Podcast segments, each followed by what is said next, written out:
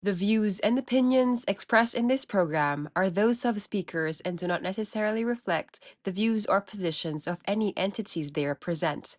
Furthermore, the views, opinions, and insinuations made by the hosts and guests do not reflect those of the show, the production team, the department, and the entirety of the university.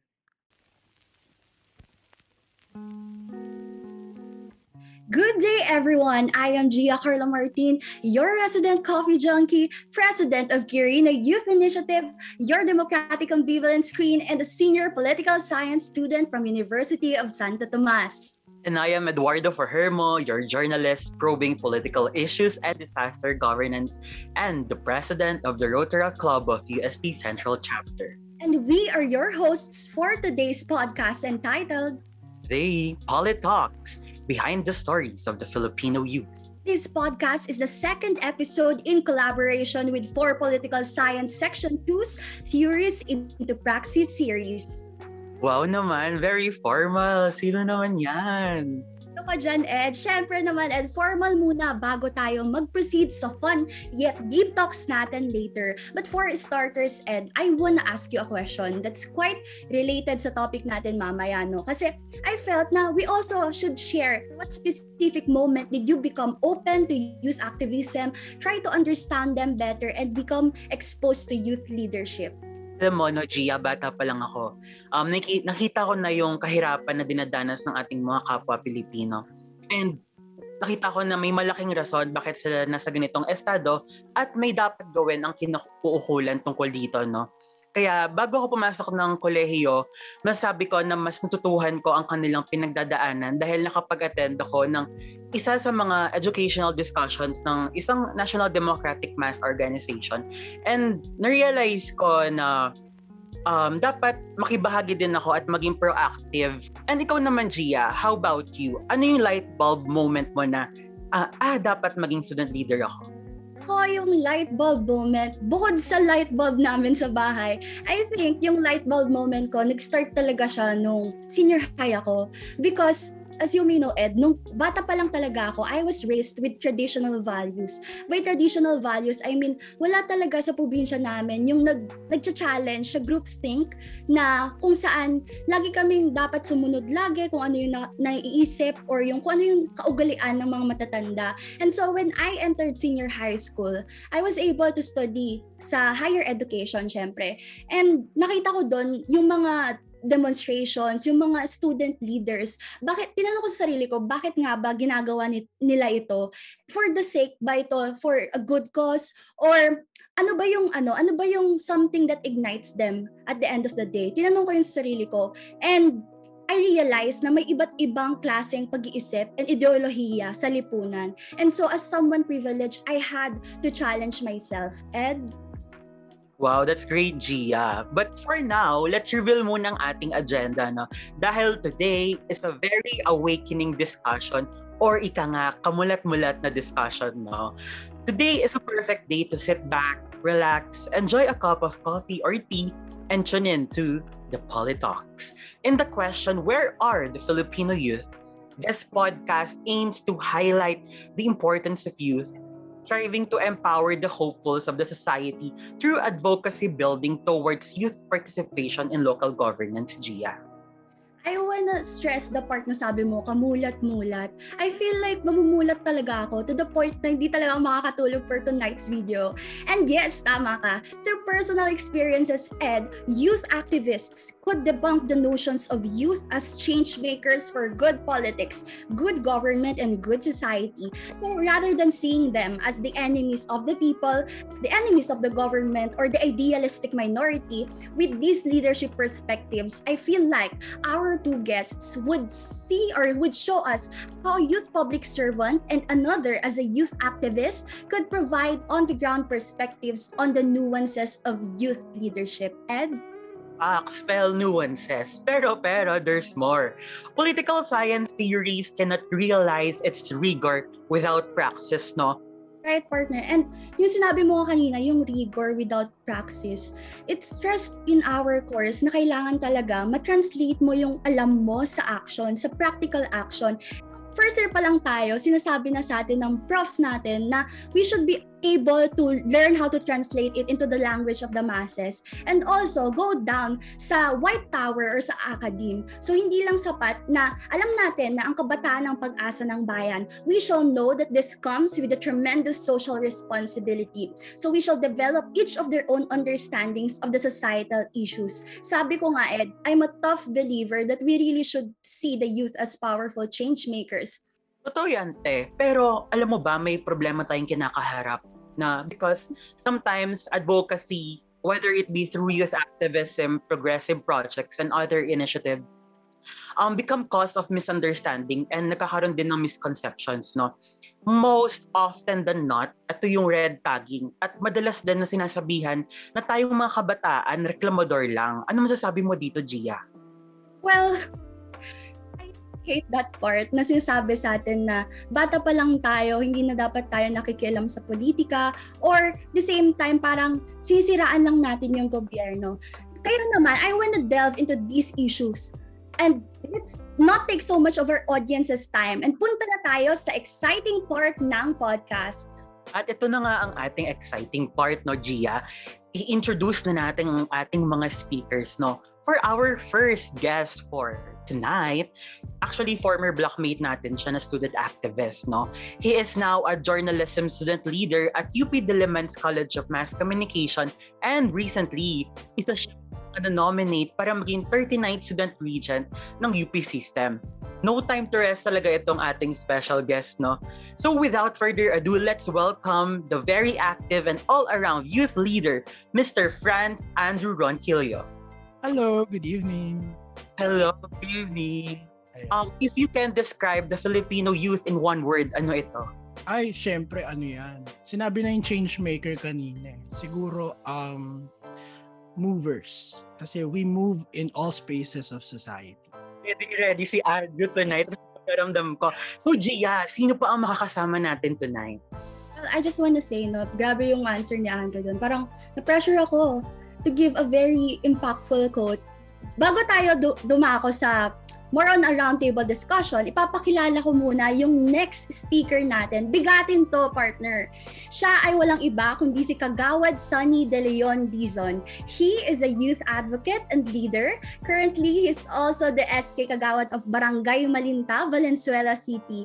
He's also the former president of Malinta Youth Federation, which is one of the oldest and influential youth organizations in Barangay Malinta. Very relevant siya, Ed. And speaking of relevant, Ed, makinig ka. He has a total of 2.2 million followers in TikTok. And yes, million yon. His aims are in line with promoting community development and building more leaders. So, hello po, Mr. Sunny. Ayan, hello. Yan, medyo kinakabahan ako ngayon. Ito yung first time ko na magpo-podcast. Huwag po kayo kabahan kagawad kasi ano, pang ano lang naman kami, discussion lang naman po ito. Pero bago po tayo, tanongin ni Gia ng mga tanong, may tanong po siya sa inyo. Actually, kagabi ko pa po to iniisip na itanong. Iniisto ko po kasi yung ano nyo, yung TikTok nyo last night. Which is parang para sa akin, ang hirap yung ipagsabay, yung pagiging influencer and at the same time, yung pagiging kagawad. So, paano nyo po napagsasabay yung dalawang track na or dalawang fields na yon but at the same time po, nagiging uh, active kayo on both fields? Actually, ano, no, hindi lang dalawa eh. Tatlo yung nagiging commitment ko ngayon kasi may work din po ako. So, parang, ah, noong una nahihirapan ako, pero it's a, ano eh, it's a time management lang. Ah, noon pa man, matagal ko nang na, na-experience, matagal ko na din na ma-manage yung time ko even na nag-aaral pa lang ako sa school, high school and and yung college. So parang ano, ah, it's a time management lang. So ako na natuto ako yung mga based sa mga experiences ko. Kaya kayang-kaya yan. Sunny Dizon pa ba? kayang-kaya yan. Kahit pagod. So before we start the roundtable discussion for this podcast, I just want to share the brainstorming experience of the production team, no? As we were contemplating about our main topic, youth activism and youth leadership, it is something we all agreed to because it's always what we see and um, nararanasan din namin. And despite na we continuously demand about things, um, yet we're not often putting it into perspective, no, Gia? Sabi mo nga yun, na parang lagi natin naririnig na dapat magkaroon tayo ng stronger democracy. Pero at the same time, nakikita na din natin na kinukot siya at nadidiscriminate yung mga kabataan na gusto naman talagang gumawa ng tama para sa lipunan. So gusto ko lang din ipagmalaki na youth empowerment as an advocacy comes in different fields and ways. Kaya nararapat na ipagpatibay natin yung diskusyon dito at mapalawak yung pag-uunawa natin as Pulsai students. Now, sir, ready na po ba kayo? Ready ka na ba, Andrew and Kagawad? Yes, always ready. Actually, may mga tanong po kami na inihanda para sa inyo. Pero para po sa unang tanong, um, how did you become a youth leader and activist po? Or ano pa ano po ba yung mga yung element na nag-trigger sa inyo para mas ma-ignite yung passion sa sarili niyo? Ayan, sige. Ako, uh, in my childhood years kasi parang people would always see na I have that palaban attitude. Yun Hmm. yung agad napapansin nila. And I think napansin nyo rin naman yun nung nasa UST pa ako. Uh, during, I think, ano eh, nag-spark yung interest ko with activism. Uh, at one point, nung ano yun, isa, isa yung SONA mob- mob- mobilization. We all know how grand uh, demonstrations are during State of the Nation address. And I think this was panahon ni Duterte. Uh, papunta ako ng college and we passed by sa Commonwealth kasi basically doon yung conduct of the protests eh. And then I remember telling my parents as we were driving along the road, sabi ko sa kanila, one day sasama ako dyan. Sabi kong gano'n. Pagka-college ko mag, ah, ano, sasama ako dyan. And I thought that was, you know, just bragging or like just me putting empty words. But come Labor Day of 2019, uh, ba- ilang months bago mag uh, UST, uh, it was my first mobilization that I attended. Sa Menjola yon. Di ko nga alam kung anong meron din sa mobilization na yun, but because of that mobilization, yung attendance ko na yun, I learned the reason why we are there. Kasi it was a labor rights day. Uh, so we had discussion circles uh, tackling about the issues of the labor force, the exploitation. At that time, yung agitation ng masses because, you know, Dute- Duterte failed his promise on ending contractualization. And uh, a lot of, you know, labor issues like mass layoffs and other uh, exploitation issues na kinakaharap nila. So at that point, nag-trickle na yung ano ko, yung interest ko. And I want to know more na ito lang ba yung mga issues na kinakaharap ng bayan and as kabataan, how does it directly affect me? Until I entered UST, I got organized sa mga National Democratic Mass Organizations. We conduct regular educational discussions, not just about the society at large, but how it directly affects us. And mula doon nag nag ano na tuloy-tuloy na until I you know transferred until I uh, ang dami ko napuntahan because of what I do. So, uh, kumbaga, pinasasalamatan ko na I made that, uh, on that day, nung sauna mobilization, when we passed by, uh, hindi ko akalain na makukumit ko yung ganong words na one day sasama ako sa ganyan. And I've been attending a lot of mobilizations, uh, small ones, grand ones. So, uh, I think doon, doon nag-start lahat. Wow, grabe ang loaded no experience ni Andrew. Kayo naman po, Sir Sunny, um, paano naman po kayo nag-start? Yes, no. Ako naman ano, simple lang, napaka-simple lang kasi ah, ako parang naniniwala ako kasi sa ano eh, sa yung leaders are born, not me. So parang ako pakiramdam ko kasi ito yung calling ko eh. Ito yung ano, ito yung goal, yung objective ng life ko. Parang binigay sa akin ni ito, binigay sa akin to para yung yung pangangalaga sa mga kapwa ko kabataan dito sa barangay namin eh magampanan ko. Nag-start kasi ako nung nag-start ako mag-leader, leader syempre tayo, kayo miski kayo na-experience rin naman to sa school, no? Sa mga group activity, nagiging leader kayo. Doon ako nag-start talaga. Hanggang sa, parang alam mo yon uh, na-manage ko, parang sabi ko, wow, parang okay pala maging leader, ah. Parang, parang nandun, nakikita ko yung, yung sarili ko na maging leader. So, hindi lang din sa group activity, sa mga uh, small group sa, sa klase, nag, parang sabi ko, why not kaya itry ko uh, mag, mga, mag-club, mga mag-organization sa loob ng school Then, yun, nagtry ako, sabi ko, wala namang imposible. Nagtry ako, lumaban ako, yan, nag, nag syempre, mga campaign-campaign, di ba? So, yun, nag-campaign-campaign kami, hanggang sa nanalo ako. Parang, ah, sabi ko, wow, ito, ito talaga, ito talaga yung, yung, ano ko, yung path ko, yung maging, maging isang leader, no? Una, naging student leader ako. Syempre, naging student council president ako ng school namin. Nung high school at syempre nung college isa rin akong officer sa student sa, student council namin. So parang ah nung high school kami, meron akong isang mentor, no, isang barangay kagawa dito sa sa ano, sa barangay namin. Ah parang sinabihan ako na bakit, kaya hindi mo try maging isang ano community youth leader? Kasi nakukulong ka lang dito sa school eh. So parang in-encourage niya ako na o nga no, what if kaya i-expand ko din yung experiences ko sa community, hindi lang dito sa school.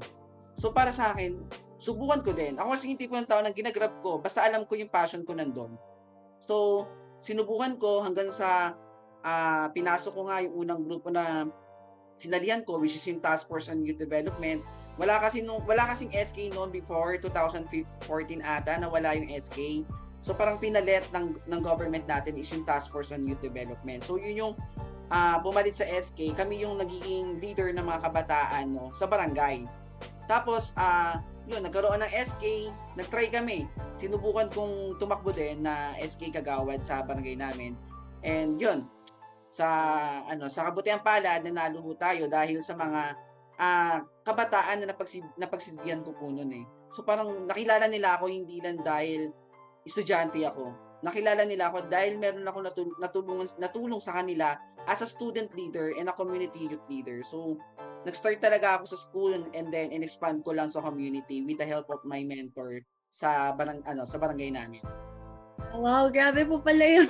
Grabe po yung parang halos life story na ng moment na paano kayo naging isang kagawad from being a student leader. Kasi nga, di ba po parang sa ibang estudyante, nakakatakot mag-enter sa politics kasi we all know na sobrang complicated po ng politika sa Pilipinas. And for you, sir, na, or kagawad na tumakbo or maging brave enough para may gawin at pumasok sa politika, for me, grabe yon Grabing uh, political will yung kinakailangan para gampanan iyon. Ayun, wala na akong gusto pang idagdag doon pero gusto ko lang sabihin na kinikilig ako sa mga batuhan ng ating mga guests for tonight. And kaya um kaya um, gusto ko sanang itanong for more in-depth na malaman ng ating mga listeners kung pwede ba nating i-describe yung involvement natin on, or participation natin sa ating mga community. Um, ano po yung mga roles na ginagampanan nyo bilang pong SK Kagawad and Student Leader Activist po? Yes, yun. Ah, yung role namin no as SK Kagawad, meron kaming ano eh, batas. Merong batas na kung ano ba talaga yung dapat gawin ng isang SK counselor. So kaming mga SK Kagawad, kaagapay kami ni SK chairman sa paggagaw, paggawa ng mga projects, ng mga programs na ano, na ikabubuti ng mga nasasakupan naming kabataan. So kailangan kami as SK Kagawad maging role model din kami. 'Di ba? Hindi kami yung magsisimula ng mga kasamaang nangyayari sa community, kung ano man yung mga bad influence na ginagawa, hindi dapat sa amin nasisimula yun. Dapat maging isa kang modelo, kaming mga SK kagawads. Meron din kami sa batas na pagka halimbawa nag-commit ka ng crime, nag-commit ka ng kung ano man mga uh, against sa law, eh talagang dapat patawa, patawan kami ng mga kung ano-anong mga kailangan ipat, ipataw sa amin na sa consequences. So pwede kami tanggalin, isuspend, sa ano sa actually tanggalin eh i-ano talaga kami, tatanggalin kami sa sa ano namin, sa position namin kapag may ginawa kaming hindi maganda or against the law. So ayan, dapat maging role model kami, kaagapay kami ng mga ng SK chairman namin na gumawa ng mga projects. Pero alam nyo, ang nakikita ko kasi dito, uh, parang paano na lang yung mga ano, kasi maraming problema to eh, problema to sa politika natin eh. Paano pag hindi natin kakampi yung nanalo? Hindi natin kakampi yung SK chairman, 'di ba? Parang ikaw, iisipin mo na lang na baka ka mamaya kawawain ka. Kasi hindi ka hindi mo kakampi yung SK chairman. Actually, totoo nangyayari po 'yan sa politika natin, lalo na sa kabataan ngayon. Sobrang ako napaka big deal sa akin 'yun eh.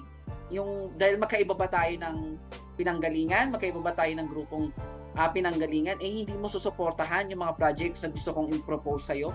Bakit? Eh di ba nga ang main objective natin is to help other youth to influence the youth, 'di ba? Para para ano, para mabigyan sila ng magandang mga projects and programs. Ngayon kung hindi tayo magkakasundo, paano na sila?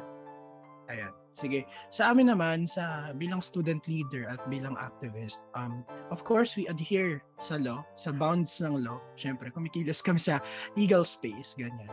Tapos, um, bilang we are students, siyempre, malapit sa amin yung issues concerning uh, the youth in education. So, uh, ilan sa mga pinaglalaban namin, yung mga democratic rights ng mga students, for example, uh, ilan din sa napagtagumpayan ng youth movement ay yung pagpasa ng free tuition law. Of course, we don't take credit naman sa mga ilang organizations, ilang personalities lang into passing that law. Uh, the, the reason for having those kinds of legislations are because may mass movement na nagtulak doon.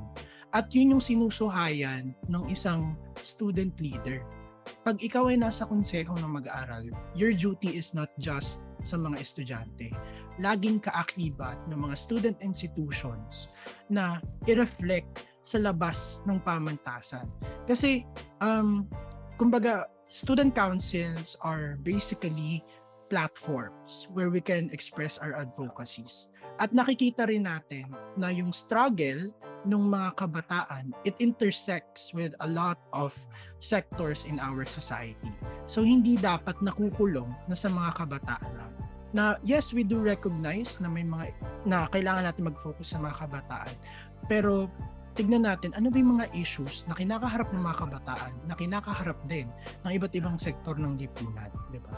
So, uh, kaya doon pumapasok na parang bakit naman masyadong involved na involved tong mga kabataan sa mga kampanya on good governance, ganyan, no election, bakit kailangan pang mag-endorse or bakit hindi man not necessarily endorse but nakita natin yung political unity ng uh, ng at pangangailangan necessity rather ng taong bayan noon na may we have an advocacy that we don't want to um, overshadow or to overshadow the rights, the welfare, the interests of the people.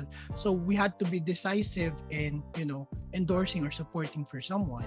Uh, yung mga ganong kinds of advocacies. But sometimes, syempre, uh, babalik at babalik tayo sa pagiging estudyante natin na bagamat sinasabi nilang tayo, mag-aaral tayo, marami pa tayong kailangang aralin, marami pa tayong kaining bigas bago tayo, bago, bago natin baguhin ang sistema doon natin i-debunk na maghihintay ka pa ba na baguhin ang sistema when you can participate in the action and the movement of changing it. If you can change it as early as of now, why wait, 'di ba? So parang ganon yung tungkulin ng isang kabataan at yun yung pinanghahawakan yung mandato ng mga student leaders na na katulad na para papasok sa politika si Andrew, no?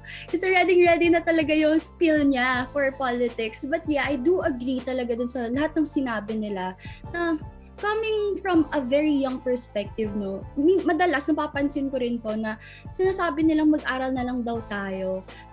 parang tinanong ko rin yun sa, sa sarili ko numerous times already, bakit nga ba hindi na lang ako manahimik or mag-aral na lang? Pero then, parang I, I would respond back and then say na, bakit ako mag-aaral lang if I can do so much more? So, not that I'm saying na that's not important. Pero what I'm saying siguro sa sarili ko is if you can do something more, then go, 'di ba? Kung mapaninindigan mo naman yung pagiging uh, brave mo, yung courage nga at yung paninindigan mo sa sarili, then go. So, na-realize ko din, Ed, na yung government and yung activists, they really come together to complete the democratic space. Kasi without these two entities in our society, no matter yung age, no matter yung background man nila, I don't think democracy would survive. So, para sa next ano natin, para sa next question natin, uh, gusto ko rin pong tanungin kung ano po ba yung responsibilidad nyo or ano pa ba yung dapat responsibilidad na makita natin sa kabataan sa lipunan? Ayan, so yung responsibility natin, no, mga kabataan sa lipunan. Uh, as a youth, no, na sabi, sige, wag niyo na ako, iwag wag muna nating i ano na parang isa akong youth leader. Isa lang normal na ordinaryong kabataan. Ako dapat ang ang ano ko, ang role ko is to participate sa mga youth programs na inilulunsad ng ating pamahalaan at the same time ng ating community. Kasi ano eh, uh, diyan mo makikita kung talaga bang kumikilos yung government natin. So since nakikita natin, dapat syempre i-test din natin efficient ba? Uh, gaano ba ka ka-importante itong event na to? Mah- mahalaga ba itong event na to?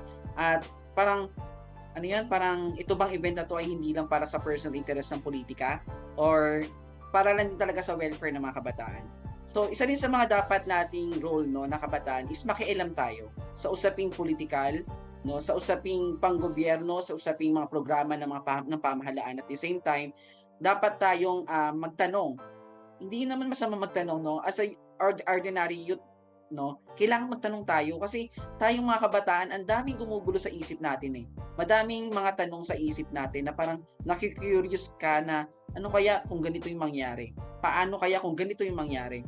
So, alam nyo, nasa democratic country tayo, dapat hindi po natin, uh, lalo na yung ibang kabataan dyan na masyadong ano eh, alam mo, masyadong ano sila sa pag nagtanong ba isang kabataan, parang nagrereklamo ba agad? Hindi, hindi lahat ng mga nagtatanong eh nagrereklamo So yun, makiisa, makialam, dapat magtanong ka at dapat mag-participate ka sa lahat ng mga youth programs na inilulunsad ng community natin. Go Andrew. Ayan. Uh, gusto kong bigyan din yung sinabi ni Kagawad sa Nino. Uh, ang ganda, makibahagi, makisangkot. Yun talaga yung ano, yung layun, yung role ng isang kabataan. Kasi lagi tayong minamaliit na parang wala naman tayong magagawa. But in our uh, own little ways we can contribute in nation building. At magagawa natin yon sa pakikisangkot uh, at pagpapa, uh, pakikisangkot at ano yung range ng pakikisangkot natin. Magsisimula ito of course ating individ from the individual to uh, to our uh, families, to the communities, uh, to our institutions kung saan tayo napapabilang at on a wider scope and the uh, in building national discourse in organizing people to act their certain advocacies they hold dearly no? At mula doon uh, i think ma-extract natin yung concept of uh, instilling public accountability. Kumbaga nasa kabataan din yung bola to make the state or to make the system na to be accountable sa kanila because uh, kumbaga, we have a responsibility to the society as well as the society has a lot of responsibility to us. Sa ating mga kabataan, karapatan natin makapag-aral, karapatan natin makatamasa ng mga basic rights, access to social services. And yung pakikisangkot natin, hindi lang siya natatapos sa pag, uh, you know, pag-aaral, pag at tatanong, yes, it's right na kino-question talaga natin. No? Doon magmumula yung kamulatan natin. No? When we accept that we don't know anything and we start questioning and challenging the norms na hindi naman nagre-render sa welfare natin talaga. That's when we have to act in our own ways. Ayun, ayun yung nakikita ko na role ng kabataan. Ayun. Thank you so much po sa inyong dalawa. And gusto ko lang sabihin na um, may naalala ko dun sa sinabi ni um, Kagawad Sani, no? Um, parang yung ending quote lagi ng favorite rapper ko na si Jules Giang, kumilos at magpakilos. Ayan ang lagi niya sinasabi. And importante talaga ng role ng kabataan ngayon. No? And gusto ko lang din i-share bago itanong ni Gia ang kanyang next question na sa political climate na meron tayo ngayon, um, hindi madali para sa kabataan na maging vocal sa politics dahil nandiyan ng dangers. Alam niyo na kung anong danger nito. Pero ito ang red tagging because it undermines the active involvement ng mga kabataan sa social political issues ng ating bansa bilang po isang youth leader and bilang ng bilang isang activist naman, what are the most common mis- misconceptions about youth leadership in the local level and even youth activism for France? So, unahin po muna natin si France. Ayan. Sige, nako, napaka, hindi na kami stranger sa encounters ng red tagging. Actually, talagang yun yung kami yung target. Once you become a student leader and you echo progressive voices, uh, they they immediately dismiss you. Dismiss ha, hindi brand.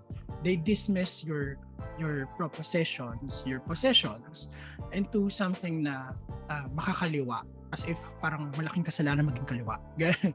Pero ayun nga, um, yung activism kasi as I as I quote a uh, Professor Rani Lanuza, no, a social uh, sociology professor, sociology professor, sorry. Sinabi nga niya na parang red tagging is basically not just branding you as, you know, a terrorist or like a member of the armed struggle or armed movement no in the countryside. It basically alienates your personality.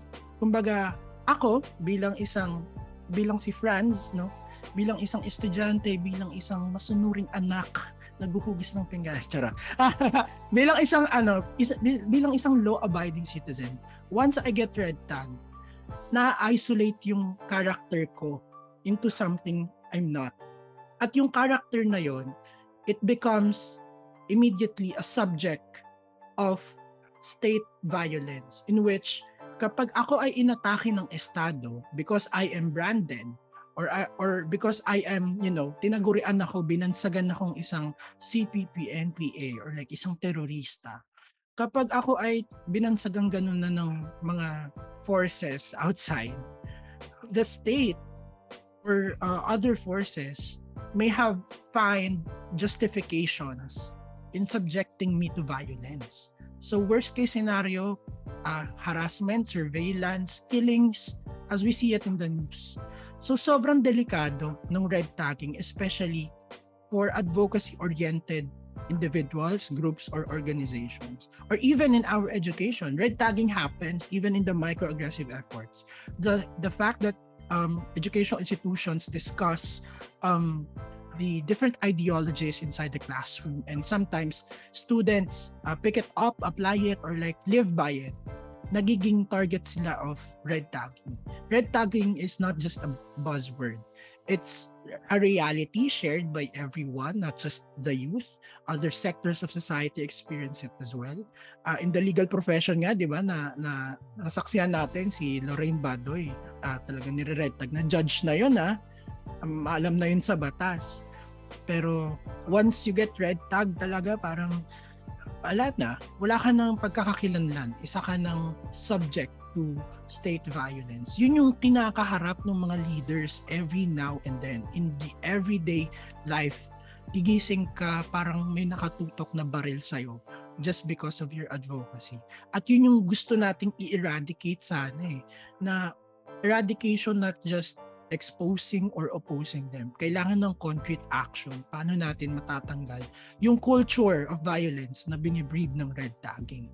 And it comes in, you know, uh, dismantling the agencies that perpetuate them. Ayun. I think yun muna ang aking sasabihin sa ngayon. Marami pa akong gustong sabihin. Pero go po, Kagaw. Yes, no. Agree ako kay Sir Andrew. Yung isa sa mga kinakaharap ng mga nagsasalita no, nagtatanong sa gobyerno is yung red tagging. Napakahirap na ma-red tag ka. Delikado eh, napakadelikado. Hindi ganoon basta-basta at hindi biro na nare-red tag yung mga kabataan na nagsasalita, no, nagtatanong sa gobyerno. So, ano sa perspective naman ng pagiging isang SK kagawad or isang membro ng Sangguniang Kabataan, ang misconception sa amin ay yung yan, nakikita nyo naman sa Facebook, no? Na wala namang magagawa ang SK eh. Bakit pa binuhay ang SK? Ang SK ay magiging uh, training ground for corruption. 'Di ba? Yan yung mga madalas na misconception at yung madalas na nako-quote sa mga sangguniang kabataan. Well, ako ah, to, sa totoo lang, para sa akin, yung iba kasi yung mga kabataan ngayon, talagang nakikita yung ganun. Siguro dahil para sa kanila, totoong nangyayari yun. 'di ba? Sa akin naman, sa totoo lang, totoong nangyari yun. totoong nangyayari yun. Yung ganon, na parang training ground for corruption. Pero dahil nga isang uh, ah, SK Kagawad, hindi ho natin nahayaan na maging training ground po natin yun, yung corruption. Uh, kasi gani, parang nito lang, may nakita ako na isang viral sa Facebook na parang bumili ng isang mamahaling sasakyan nitong sangguniang kabataan na to para lang maging ano yan yung sa drugs yung maging Parang parang kung kung aanihin natin sa barangay, parang ano lang siya, patrol. Parang ganoon. Pero ang pang ang patrol na ginagamit niya is mamahaling sasakyan. So syempre hindi natin may iwasan na yung ibang kabataan magkakaroon ng quotations na ay yan na, nagsisimula na ang corruption dahil diyan. So ako no, magsisimula tayo dito, nagsasalita ako as SK Kagawad no na hindi lahat ng sangguniang kabataan eh may ganoong actions, may ganoong uh, ugali. So, itigil na natin yung, yung salitang ganon. Pagkus, ah, uh, kung meron kang tanong, i-raise natin to into right way questioning, yung, yung sangguniang kabataan, yung tamang pagtatanong, yung tamang pag, paghahalongkat sa ano sa mga sa budget ng isang SK ah, council napakahalaga din naman si talaga na mag-participate sila. Pero dapat idaan din natin kahit paano sa sa maayos. Yun kasi yung misconception pag sa SK, eh, training ground for corruption, ah pag, pag na, tawag dito, parang magiging ano siya, magiging training ground din niya para sa personal interest niya na maging isang tumaas yung level niya into, halimbawa, maging councilor, konsehal ng bayan, maging mayor, maging congressman. So parang yun yung nagiging misconception sa aming mga SK. Pero ako, nandito ako, nagsasalita ako sa harap ninyo. Patunay lang po ako na ako po mismo isang SK kagawad, hindi ko po ginagawa yun, ha? Baka kasi mamaya yung mga nakikinig dito eh, oh, mamaya si, si SK kagawad Sani, isa din naman yan sa nagan. Hindi po, hindi po ganun. Pero may mga ilang kabataan talaga, dapat talaga idaan sa training eh. Idaan talaga sa maayos na training, seminars ibang SK. Diyos ko, ang sakit sa ulo. Masakit sa ulo pag nakaka-receive kami ng ganong na ng ganong ayun ng ganong issues, ng ganong balita. Sobrang hirap kasi iano eh. Ang hirap sa sobrang dami ng kabataan ngayon ng SK natin sa Pilipinas. Eh hindi talaga siguro may mga barangay na kayang i-manage si SK. May mga barangay na hindi kayang i-manage si SK. So parang ako sa SK namin, okay pa naman kahit paano, 'di ba? Uh, kung sino man yung mga nandito na mga nakikinig sa amin sa barangay, okay pa naman kami. Nabibigay naman namin yung projects na ano kung ano man yung nabibigay namin. Pero somehow um, itigilan natin yung misconception na training ground for corruption ng SK. Hindi po, hindi po 'yun ang ano ang ang role po namin as SK Kagawad or SK Council. Dapat kami ang maging role model sa inyo, kami ang magpapatupad sa mga kabataan dito na ano ba yung mga dapat at tamang gawin ng isang SK at ng mga kabataan na nakikilahok sa mga programa ng pangkabataan sa barangay. And ayun po, um, gusto ko lang sabihin na medyo nakakalungkot po, no? Kasi uh, dati nababasa lang namin sa libro, pero it's different po na naririnig po coming from you, coming from mismo um, anecdotes from uh, on the ground, no? And gusto ko lang din i-share na, ayun, yung kahit um, tayong mga kabataan, although ito, yung i-share ko, hindi siya kabataan, pero from um, journalism siya, and um, nais lang naman nila magbahagi ng um, news ng kung ano nangyari sa ating lipunan yet sila ay tinatag as enemies of the state no? So there is really something wrong with that na ibinabahagi mo lang naman kung ano nakita mo kung ano yung mali society yet um, may tinatago talaga sila. And ito ay dapat talagang matama no and Gia alam ko may gusto ko pang itanong. I-push mo na yan.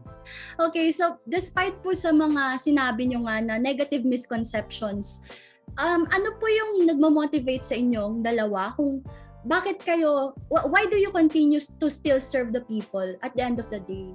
Simple lang din. Napakasimple lang, pang masa. ano, yung happiness ko kasi is parang pag nakakita ko ng isang taong ano, na natutulungan ko, tapos nakikita kong umingiti, parang wow, napaka ano, napakalaki pala ng ng part ko sa sa life niya. At least kahit paano nakita ko nang umiti siya. Alam mo kasi sobrang sa isang tao sa sobrang dala sa sobrang dami at bigat ng dinadala ng problema nila. Pagka tinap mo lang sila or ginawa mo lang or natulungan mo sila, parang ang laking bagay para sa akin na nakita ko silang umingiti. At the same time, no, yung samahan ng grupo. Sa akin parang ang hirap iwanan na iwanan yung grupo ng ganito lang. So parang ang na, nakaka-guilty kasi naging part ako ng life nila sa organization na yon.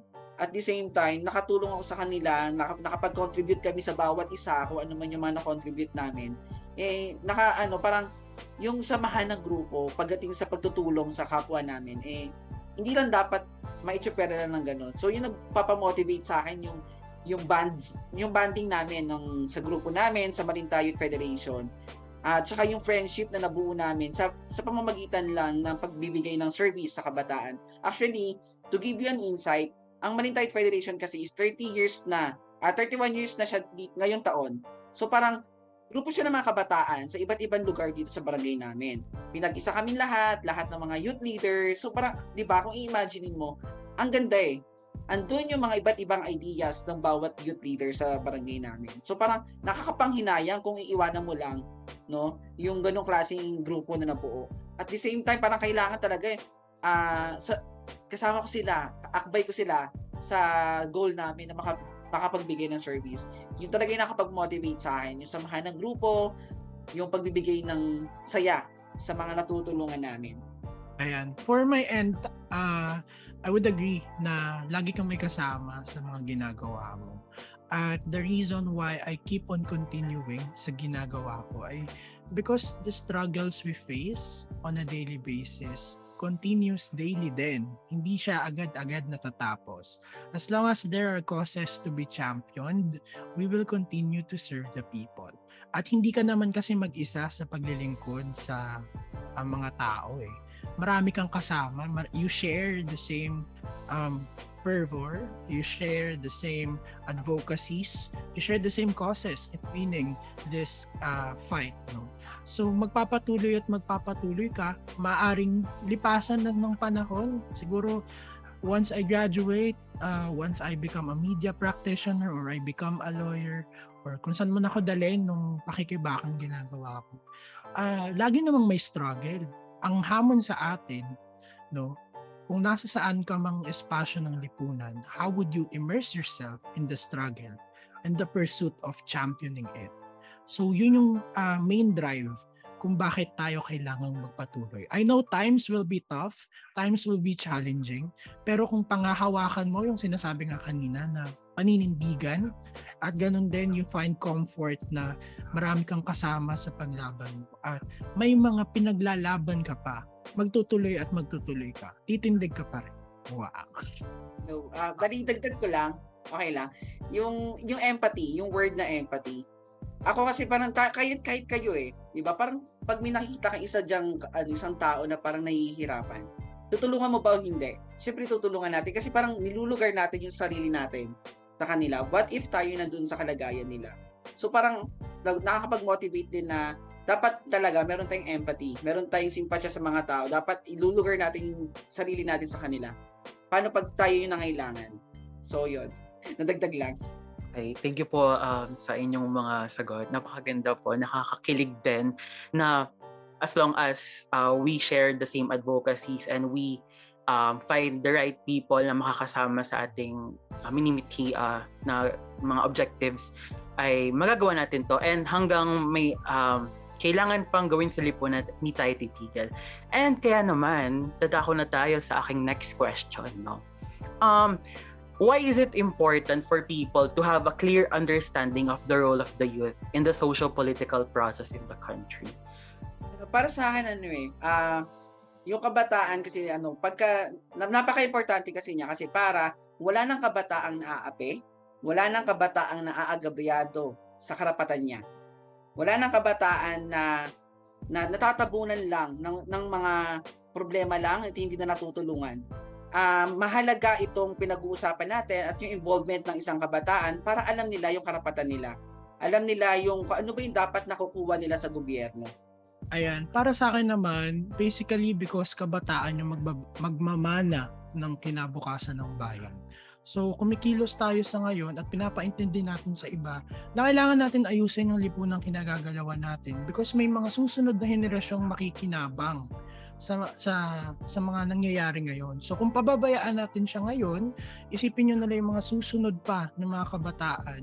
Uh, paano na lang sila mag-aaral, paano nila matatamasa yung mga karapatan, tulad ng sinabi ni Kagawad Saro, paano nila matatamasa yung good governance na kinakailangan nila para makamit yung aspirations nila at at least makapagtaguyod ng pangarap nila? Because lagi nang sinasabi na ang, ang mga kabataan very idealistic. Ang mga kabataan kailangan may mga pangarap. Paano sila mangangarap kung ngayon pa lang we make the conditions para mapatay yung pangarap ng kinabukasan ng bayan kaya doon papasok yung role na yung pagdidiin na ang mga kabataan ay pag-asa ng bayan. So kailangan ibigay natin yung pag-asa na yun sa kanila. Yung pag-asa ay mabibigay natin sa patuloy na pagsasaayos ng mga sistemang pumapalya sa panahon natin. At uh, yung, yung pagbibigay ng pag-asa sa kanila ay acting on the rights, the interests, the welfare of the youth and the people. Kanina pa ako nagkakayureka moment dito, Ed. Kasi I really, ayun nga, sabi ko nga din, tama na kailangan malaman mo yung what's at stake kapag ka hindi ka gumawa or hindi ka hindi ka gumawa ng action that's really that's really life changing. sadly po, I I only have one last question for both speakers. Pasensya na po kasi we have very limited time. But overall, napaka ang gaganda po ng mga sinabi niyo. In fact, parang ilalagay ko siya sa journal ko mamaya lahat ng quotable statements ng dalawa nating speakers. But to proceed for our last question, paano niyo po or how do you think can we eradicate the negative misconceptions of youth participation in various political processes and issues? Yes, sa akin naman no, paano natin ma-eradicate yung mga ganong klaseng misconception? Uh, as an SK Kagawad no na na naluklok na elect we have to be ano we have to create a concrete plan kung paano ba namin masusugpo yung mga misconceptions na ibinabato sa amin or sa mga kung ano mga political something. So, gagawa dapat tayo ng isang konkretong plano na mabigyan ng kaalaman yung mga kabataan. Kasi kulang na kulang po talaga tayo sa impormasyon ng, na, na ibabahagi sa kabataan. Marami kasi ngayon kumakalat ng mga disinformation na nagmi-mislead no sa kabataan. Akala nila pag nakita nila sa Facebook na ay ito pala 'yon, paniniwalaan agad nila. So para sa akin ang main problem is yung disinformation, kulang sa kaalaman. So kailangan ang solution ay magkaroon ng konkretong plano ang mga namumuno, especially ang sangguniang kabataan. Kasi ang nasasakupan at pinagsisilbihan ng sangguniang kabataan ay ang mga kabataan. Ayan, siguro two-pronged yung nakikita ko. Una, recognize their potential.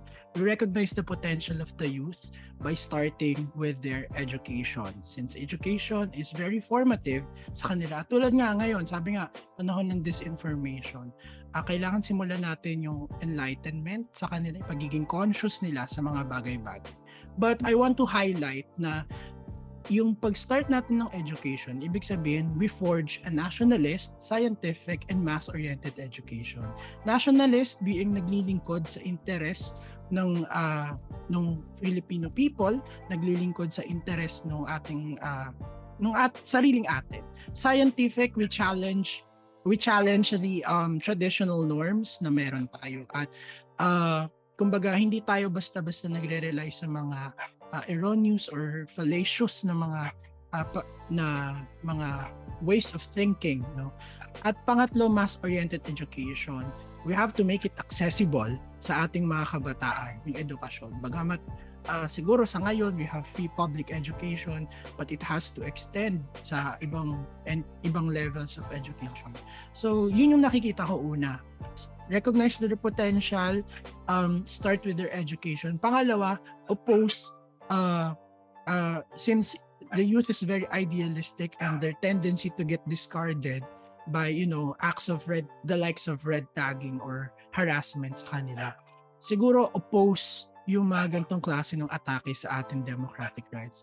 Uh, uh, andun na tayo sa recognition of our potential pero hindi yun matata uh, hindi siya mag push forward kung patuloy yung mga uh, conditions limiting and hindering the youth in fulfilling of their aspirations.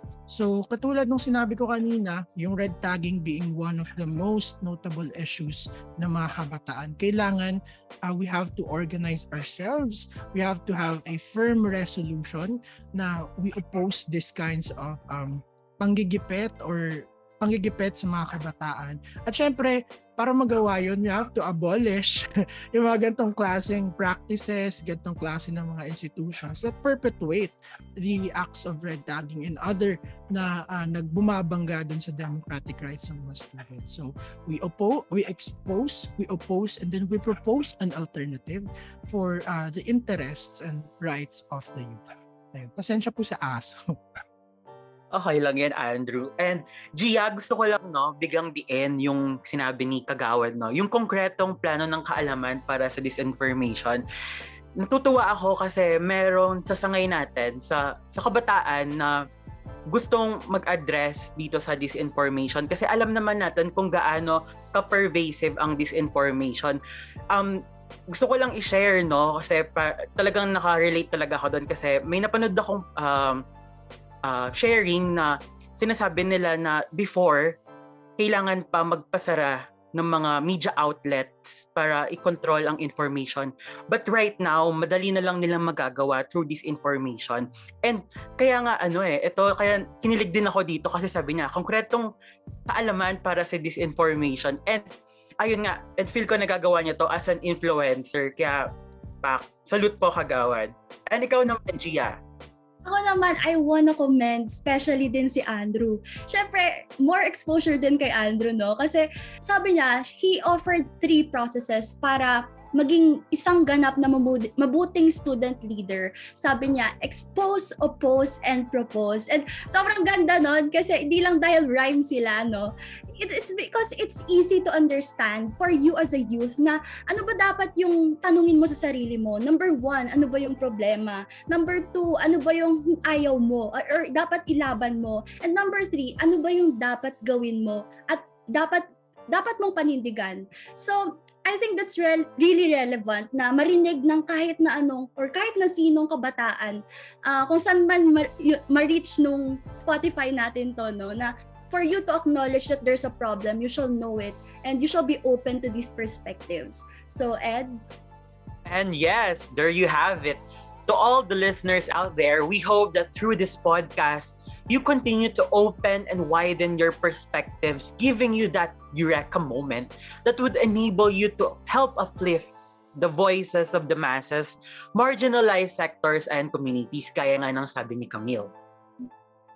Tama ka dyan, Ed. And I'd like to leave our listeners with a food for your thoughts. Kung naaalala niyo po yung movie na Princess Diaries, my personal favorite, here's a line that stuck out to me and I'm sure would resonate with all our listeners. Sabi doon, courage is not the absence of fear, but rather the judgment that something else is more important than fear. The brave may not live forever, but the cautious do not live at all. Impact Gia, memorize ko din yan, kala mo ha. The, pero alam mo Gia, these times are truly challenging for the youth because lahat tayo, we are treading a path of crossroads between who we know, who we are, and what we can be in the future, no? It is our hope that the youth embody the change na magsimula ng societal transformation and inspire beneficial initiatives in the community. Oh, gusto ko yung ano, sinabi mong inspire societal transformations. I think all it takes is a leap of faith. But on behalf of the Politox production team, we would like to once again thank our guest speakers and especially our mother in Polsci, the course instructor assistant Prof. Maria Zenia M. Rodriguez, MEM, for her guidance. Kasi siya talaga yung nag-help sa atin, no, Ed, for the whole production team to make the execution of the podcast possible. And as this is the final episode of 4.2's Theory into Praxis, we would like to sincerely thank all the listeners who have consistently tuned in each episode. Sadly, it is our first and the last episode. This has been Gia Carlo Martin and it's been a pleasure being your host. I hope you tuned into a great time. And I am Eduardo Faherma from the Politox production team, your resident Pulsci student, ex-journalist obsessed with probing disaster governance. We hope that wherever you may be in the world, you continue to inspire and better yourselves for the future. May you enjoy the rest of the day. And nag-iwan ako ng mga katagang, kumilos at magpakilos. And never forget,